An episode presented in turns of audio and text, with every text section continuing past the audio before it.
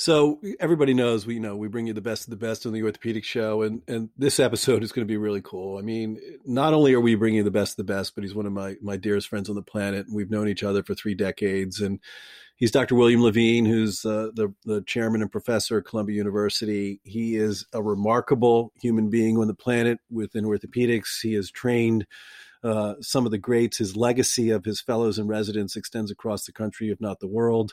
Uh, he is just such an important person on how orthopedics has really developed over the last three decades. And uh, most importantly, for me in particular, I, I, get to call him friend. And this episode is really just about sharing our stories of our, our great professional career together. And I know you're going to love it as much as I do.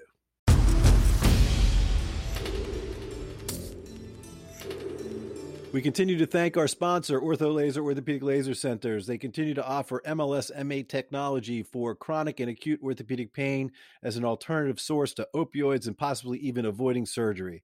The franchises continue to spread across the country. It's an amazing opportunity for orthopedic surgeons and doctors and even medical device reps to become part of the growing technology. OrthoLazer Milwaukee and OrthoLazer Rochester just opened. We have another five in the queue. Come and join the OrthoLazer franchise family. Hashtag follow the fro.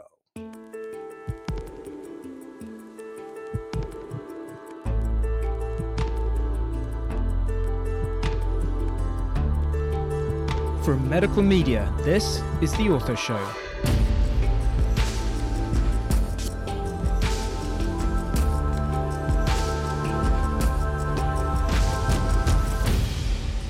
Hello, world. Dr. Scott Sigman, your favorite opioid sparing orthopedic surgeon, for another episode of the Ortho Show podcast, where we bring you the best of the best in the orthopedic world. And I am really excited for today's episode. We have Dr. William Levine, who is the Frank Stinchfield Chairman of Orthopedic Surgery at Columbia Medical Center, or as I like to call the professor. Uh, he is also the editor in chief of the Yellow Journal, the Journal of the American Academy of Orthopedic Surgery. And I could literally spend the next 35 minutes going through his CV and all of the amazing th- things that he has done in the orthopedic world. But we're gonna we're gonna skip that and get right into the fun stories because the next thing that Dr. Levine is is now he is the official fact checker of the Ortho Show podcast. That's going to have to pop onto his CV. But most importantly, he is one of my dearest friends on the planet. Welcome Dr. Bill Levine. Siggy, nice to see you, my friend. Oh, it is always a pleasure to see you. It's so excited.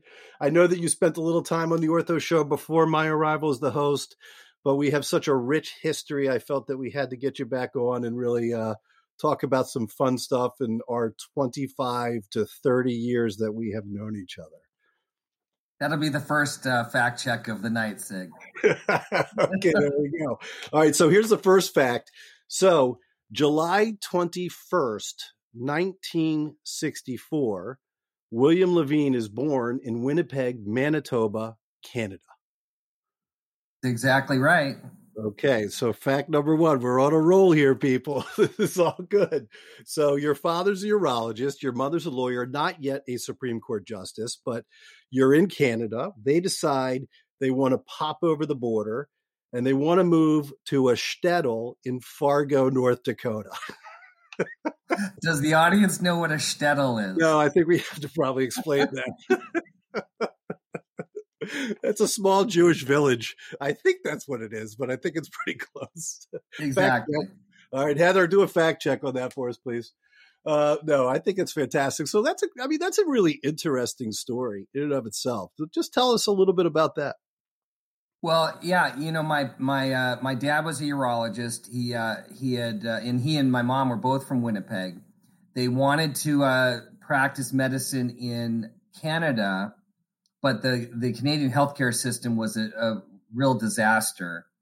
And then they had a they had a, a, kind of a family tragedy. Sig, I don't know if you even know it, but I had an older brother named Jamie who died of SIDS uh, at age six months. Totally normal, healthy kid, and he would have been the fourth Levine kid. So they moved back to Winnipeg for a period of time because my mom was, you know, obviously totally uh, depressed and and so tragically stricken. And so they moved back to try to make Canada work, and it just didn't work. And so they moved back to the I was born. Um, I was the makeup child for Jamie, who passed away. And then after three months, I like to joke, I crawled across the border and they made the uh, the escape to Fargo, four hours due south of Winnipeg, and then that's where I grew up. And so, Dad obviously was a major influence as a doctor. And then, uh, I mean, I absolutely love your post of your mom on LinkedIn the other day for for Women's Day, and your mom is a is Supreme Court justice for the uh, for North Dakota, which is really quite remarkable. Is she still practicing? No, no, no. So, mom, yeah, mom was crazy. Crazy story. You know, she she did what women did in those days. She got married at age 19, uh, dropped out of college, um, had five kids, six with with Jamie, but had five kids, and uh, then picked up her college degree piecemeal. And then, um, you know, at my dad's various stops as a as a doctor. And then uh, in 1971, they were living in Fargo. I was seven. My little brother David was four and a half, two years younger than us, than me. And she said, you know, she said to my dad, Leo, I'm, you know, I want to do something. I feel like, you know, I've sacrificed and, you know, no, no guilt, but I just want to do something else. And I've got these five great kids, but I want to, you know, do something for myself. And so they literally wrote, sat down and wrote on a piece of paper what she was interested in. And, and uh, they came up with this list and they kind of came to the conclusion that law school was the, the best pathway for her to achieve what they wrote down on that piece of paper. And the only law school in North Dakota is in Grand Forks, which is 90 miles from Fargo. So she makes an appointment to meet with the dean of the law school. Now, remember, it's 1971. She drives there, sits down with the dean, who was a man, of course, and tells her what her plan was. And he looked at her with a straight face and, in a non condescending way, actually, very matter of factly said, you know, I think, Burl, that you're just a spoiled doctor's wife and you won't be motivated enough to do this. And, um, and she looked back at him and said, you know what? I, I think you need to give me a chance. And to his credit, he did and accepted her. So she drove back and forth 180 miles a day for three years, graduated number one in her class, and then joined a, a, you know the most prestigious law firm in Fargo, where she practiced until um, 1985. Now I'm a junior at Stanford, and I get a phone call, and she's like, "Yeah, you know, um, uh, my name's on the short list for the Supreme Court." And I said, "What?" Awesome. And and it was a great story because there was a Republican governor, great politics story, uh, incumbent Republican in the red state of North Dakota who had no chance of losing whatsoever, had like a 95% approval rating. And then every month leading up to the election, he did one more terrible thing than the next. And he ends up losing. And the Democratic governor uh, decides to uh, put my mom in as the first female Supreme Court judge, first Jew uh, in the history of North Dakota. So it's a great story. Oh, that's an amazing story. Absolutely. Thank you for uh, for sharing that for everyone. Uh, no, really amazing. So, so here you are. So now you're in Stanford, okay, and then you decide you're going to go to medical school, following Dad's shoes. You go to Case Western, and then uh, you and I meet up at the at the Tufts Combined Orthopedic Residency in Boston, where we are residents together, and then we become co-chief residents as well. And uh, you know what a what a great what a great training ground we had, don't you think? I mean, we had the Tufts program was making really good orthopedic surgeons in the day when we were there with Mike Goldberg at the helm as the chairman. Well, you know, I think if you look at the number of, of orthopedic chairmen around the country who trained at Tufts, it's uh, it's pretty damn impressive. Um, and it wasn't known for being an academic powerhouse. And in fact, I remember vividly when I did my first paper as a PG2 with John Richmond. Um, that was both incredible, but also uh, a little bit daunting because they weren't used to residents doing that. And you know, you know what happens in residency if you show some closing ability, then all of a sudden you get coming out of the woodworks. You know, faculty saying, "Hey, I've got this project," and I got the worst thing you can ever hear as a resident is, "I've got a slam dunk for you." So the residents out there, run, don't walk, run away when you hear a faculty member tell you that.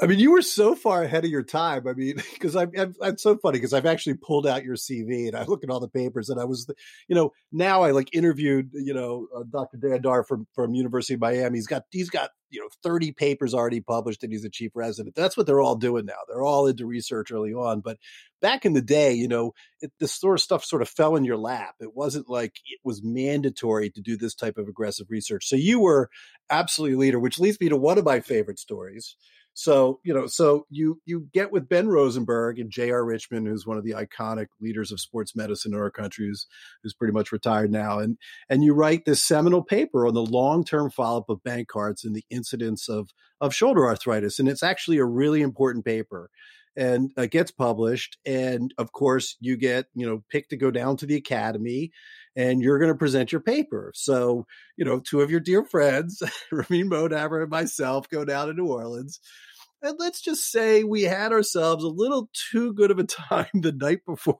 your presentation. Well, can we can we qualify who we is? it would be me and Ramin. because it wouldn't be we including me no, it was definitely not including you. You showed up on time for your presentation, but let's just say that Ramin and I slept through it. And so you have to tell the uh, our listeners right now about what you typically did for about the next 10 years uh, for every other academy meeting when, when Ramin and I showed up. Well, it, it, goes without saying when your best friends, you know, completely leave you high and dry. Uh, for you know, it's a big deal. You're a resident. You're presenting at the academy. Uh, like that's like you know, you're, you're all excited, but you're nervous. Uh, so for the for the next twenty years, uh, every time I go to the academy, um, I send Scott and Ramin my agenda of all of the talks I'm giving, whether they're ICLs or symposium or whatever, so they know exactly where not to be uh, during that academy. So you that didn't, you didn't want us to accidentally walk into one of your. I did. I wanted no pop-ins. An accidental pop-in would be way out of the question. oh, it's fantastic. So, so yeah, you know, fortunately, we stayed friends despite our failure to uh, to back you up there, uh, Professor. And uh, and so then it comes time for fellowship, and I love telling this story too because you know you and I were co-chief residents together at the home ship at, at New England Medical Center for six months. How am I doing, fact checker? Am I doing okay? That's good. That's okay. better. That's better than the last three shows. all right, so we're co-chief residents together. We're both kind of really digging the whole sports thing, but you're really sort of maybe thinking maybe the shoulders really where you want to go and be like a, a super shoulder specialist, which was well before the time. There weren't a lot of really focused, isolated shoulder fellowships back then. It was really more about there were only there were only four at that time, Sig. Yeah. So there you go. So four at that time, and then there were a bunch of really good sports medicine fellowships. So you and I decide that we're both going to apply to the Kerlan Jobe uh, Fellowship out in Los Angeles, and it was pretty apparent that they weren't going to take two of us from the same program. And you had also applied, obviously, to Louis Bigliani's fellowship at Columbia, where you were going to do a shoulder fellowship. And uh, you graciously decided to back out of your Kerlan Jobe, you know, application so that your good friend Scott Sigman could uh, have an opportunity to go, which I did. So to this day, I have to thank you for uh, the participation of my fellowship at Kerlan Jobe. Well, I, I got to tell you, that was a very awkward conversation when KJ called and said, you know, how much do you really want to do sports versus shoulder? Because, you know, if you come here, we're not sure about Scott. And I'm like, you can't put that pressure on me. Come on.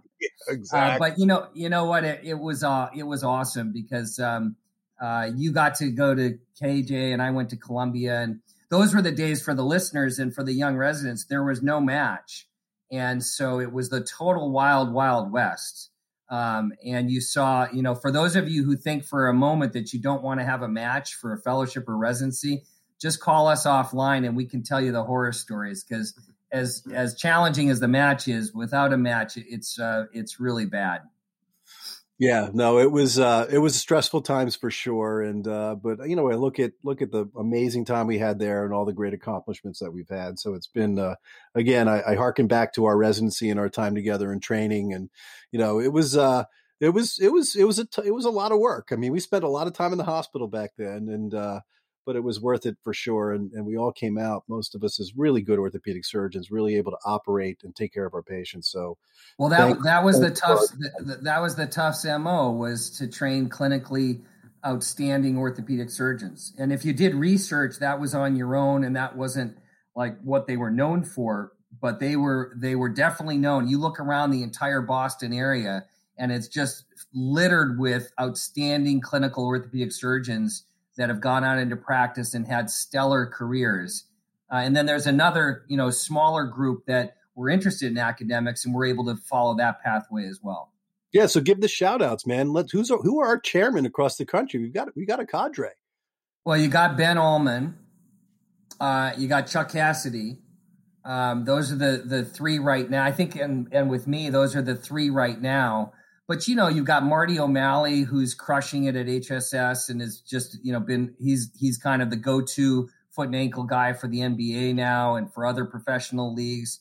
Of course, you got our one of our favorite mentors, Ken Levitsky, uh, and you know, talk about getting old and gray hair. Uh, I'm now training his son Matt, who's a oh, fourth year. He's a fourth year resident, um, and uh, Matt's applying for adult recon fellowships, and we'll find out uh, on April 20th where he's going to be spending that special extra year. Um, you know, so it's it was a really it was a special time. Ramin Modabber, who you talk about on every ortho show, so I'm going to talk about him today.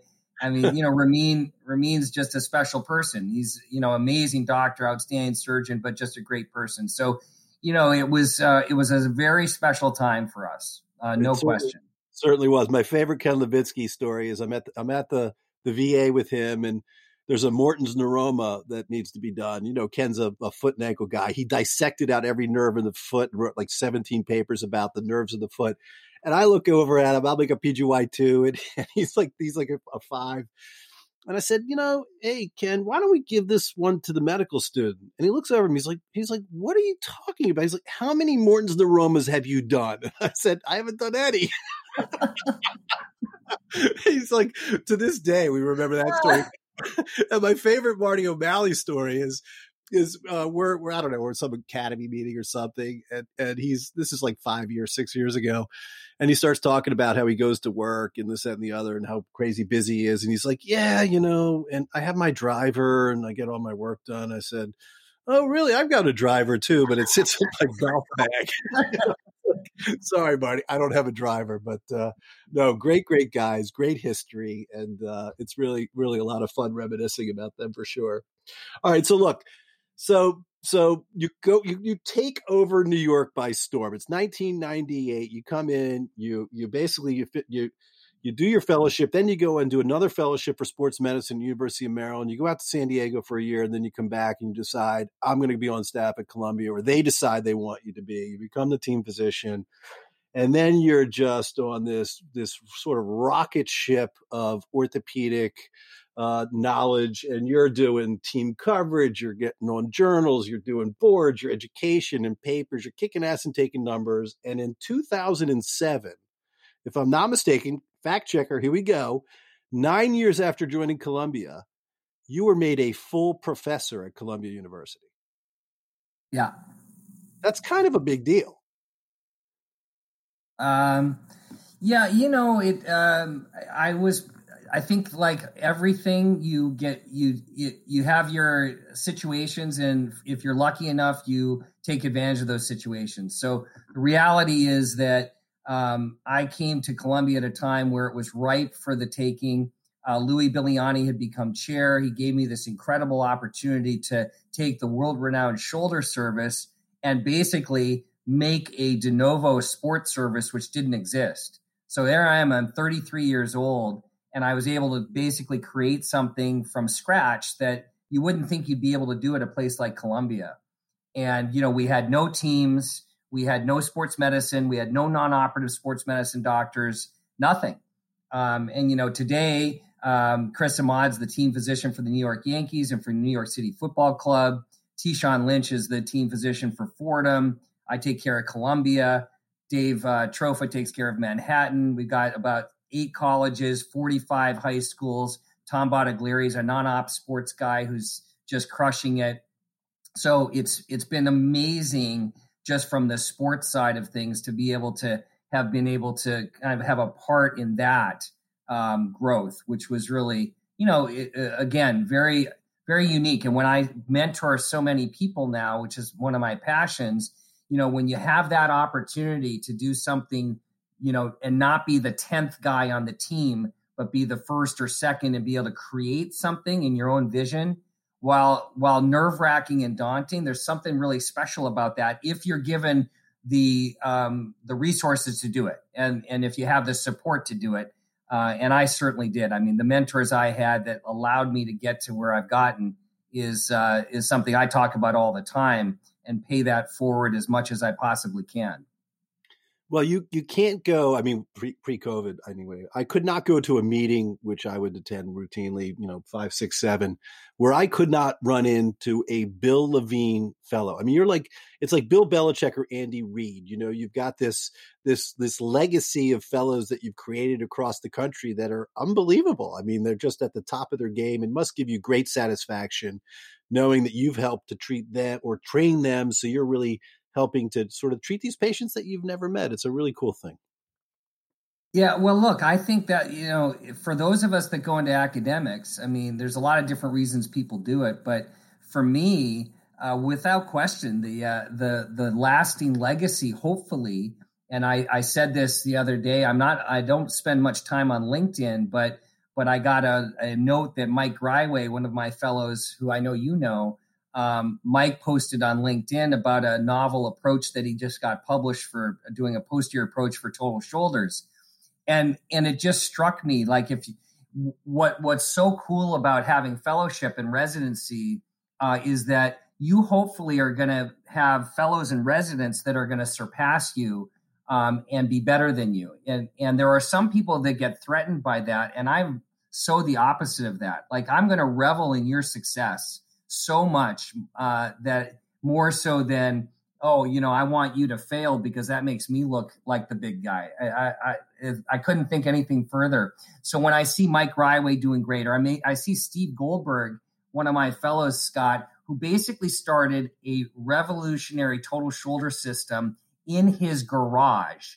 It's a total game changer. It's fda approved. It's going to get bought by one of the big companies and it's totally transformative. It's it's a it's a disruptive technology, uh, unlike anything on the market. And he utilized the Columbia Shoulder uh, Network. And every meet every year we have a meeting, and he would come and he would iterate. He'd talk to some of our alumni. He would change and tweak things, but he noticed things about the standard total shoulders being in private practice down in Naples, Florida, that as a private guy with one assistant, he wasn't he didn't like some things that were standard. And he said why are we doing this? Why do we cut the head of the humerus off instead of doing something like the total knee guys do with the distal femur? And he created a very uh, intricate elegant uh, jig system based on anatomy uh, that be, re, it's a, an anatomic humeral resurfacing prosthesis that's totally different. So when you see that kind of stuff and, and you see that from your from your former fellows uh, it gives you an incredible sense of pride and joy that they're going out and doing some really great stuff. Yeah, no, Heather, you got that? It's Steve Goldberg, correct? Do I have that correct? Yeah. All right, Heather, we got another guest on the Ortho Show podcast. We'll be in touch for sure. But we hear a lot of that, you know, Bill, on, on entrepreneurs that come on the show, you know, innovative thinkers that think outside the box. You're trained I think what's great is that you're not, you know, the, the, truly great orthopedic surgeons are not trained in operations. We we we train them on how to think, you know, about issues and be able to solve the problems and and maybe move something from one space to another, like you said, from a total knee to a shoulder shoulder. So that's fantastic. Love love that story. So what?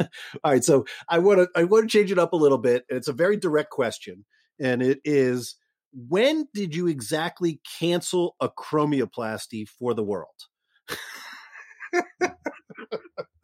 well, I got asked to do that. Um, I think it was Chris Harner asked me to do that study for the Herodicus Society. Herod- Herodicus Society is is uh, it's an interesting group. It's it's um, it's a smaller group of uh, of sports medicine surgeons, and it really started out as kind of the the Young Bucks Club from AOSSM. So Jimmy Andrews and Bill Clancy and all of the giants in sports now uh, were kind of very young and they were up and coming and they were very nervous you know, to go to the academy or to go to AOSSM and present was kind of, as I said, nerve wracking. And especially when your friends desert you and don't show up to support you, it's even worse. and so, so they started this group called the Herodicus Society. Um, and lo and behold, now fast forward, it's kind of become a, a very prestigious who's who in sports. Well, in any event, um, I, I, have the uh, privilege of being in that group, and Chris Harner asked me to do a to take a look at acromioplasty. And so Mark Vitale was one of our residents. Um, and um, so we we used the uh, New York database SPARCS and then the NSQIP database, and we were able to look at acromioplasty based on I didn't kill it, but when 29826 lost its work RVUs, uh, that's when it got killed. And so it, it's an amazing story in orthopedics and in medicine to see a, a procedure which is absolutely an appropriate procedure in some patients. Uh, just like Dr. Neer said, I mean, the best part about the acromioplasty is it's, you know, look at Neer's study. It was 50 patients. It wasn't 5,000 patients, you know, so Neer used it very judiciously. And, and before Neer talked about the anterior acromioplasty, the, the surgery of the day was destroying patients lateral acromionectomy total acromionectomy partial acromionectomy and neer looked at the went to the cadaver labs and said hey there's this spur on the anterior part of the acromion makes sense that we might want to remove that if you have a patient that seems to have pathology associated with it so of course we got the scope and then we could do that on everybody and you saw the complete bastardization of the original um, Neer uh, philosophy, and now all of a sudden acromioplasty is it's the devil. So you know it, will it's sifted out right now. I think you know good surgeons realize it's not that you say you never do an acromioplasty. There are some patients where you have to do it and it's appropriate.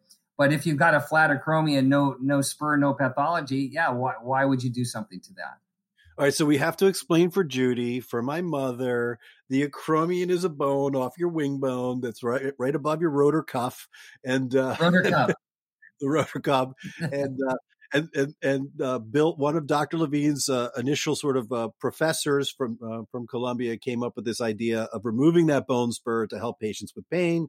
It became a very popular thing. Then arthroscopically, we could do it really well. And then everybody and their mother was doing acromioplasties on everyone and then Dr. Dr. Levine went to the top of the mount and declared that acromioplasty does not work for all, and a surgical code essentially was removed from our ability to uh, to care for patients. And you know, I used to say it all the time. I'm like, you know, the only two operations that I still do from residency are an arthroscopic acromioplasty and an arthroscopic partial medial meniscectomy, and that's really not the case anymore, is it? It's uh, pretty amazing how things change.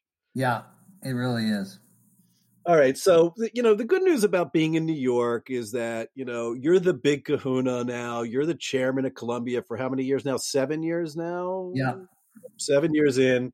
So it's pretty obvious that everybody on the planet is going to come and see Dr. Levine for their shoulder care. And there's no competition in New York. There's no other shoulder surgeon. So it's just super easy right now. You just go into work and they all just sort of roll in one of my favorite stories that you used to tell is, you know, the woman comes in and she's got like four folders of stuff and she plops it down onto the table and she looks you right in the eye and says, Dr. Levine, why should you do my surgery? yeah, you know, it's um I learned very early uh in this city. I mean, it is a it, it's the the greatest um you know, when you say there's a shoulder surgeon on every corner, there there actually is a shoulder surgery shoulder surgeon on every corner in, in Manhattan. And if you look at the ASES, the American Shoulder and Elbow Surgeons Directory, and you look at the number of ASES members, full members that live in Manhattan, it's more than most states. um, so I'm I was a young guy. I was here maybe uh, I think third or fourth year in practice, and and uh, Scott's telling a great story. This woman comes in. She's in her 70s. She has end stage arthritis of her shoulder. She's failed all the appropriate non operative management she's really miserable. Her quality of life's negatively affected. All the things I go over with patients. And I said, look, you're at that point where either you're going to live with the symptoms if you could tolerate them, or you should get a shoulder replacement. And I had no gray hair back then, as I do now. And she looked at me and she said, well, you know, I've seen this guy at HSS. His, his name's uh, I've seen this guy at HSS, um, and why should you do the surgery instead of him? And I said, well, well, who is the guy at HSS? And she said, well, his name is uh, Dr. Ed Craig. And I said, oh, well, you know, Dr. Craig uh, designed the prosthesis that he's going to put in your shoulder. I think he's very comfortable with this operation. so she looked at me and she thanked me and she walked out the door and went and scheduled her surgery with Dr. Craig. Oh, I love it. I love it. I love it. I love it. So again, you know, so so many great stories through through the years. Here's one of our other common stories, which it still sort of blew me away. This is only about I don't know, maybe five or six years ago, but I've got this a buddy of mine. He's a golfing buddy up in here, and he's got a high grade partial tear of his rotator cuff. And he comes to me and I said, Well, I've got this new novel technique that I'm doing, you know, the cow patch thing. And I know you've had some experience with the Regeneten implant as well. But so, you know, it was very early on. I said, Yeah, but we've been doing it and I've had some good success. And, you know, he's like, Okay, I trust you, Scott. You know, let's go ahead and do it. And then I get this phone call from him like a week later. He's like, Hey, Scott, like, I know this is like a big deal, but I got this personal favor. You know, I live up in Maine and there's another orthopedic surgeon up in here and, he doesn't really know anything about it, but he's a really good buddy of mine. Do you mind just, you know, sort of, you know, giving him a call? And I said, sure, you know, no problem. Do you, do you happen to have his name? he's like, yeah, yeah, it's, it's Louis Bigliani. so I'm like, all right, let me get this straight. the professor of the professor for shoulder wants to talk to me about some new operation that I'm going to be doing on his friend. I'm like, this is going to go really well.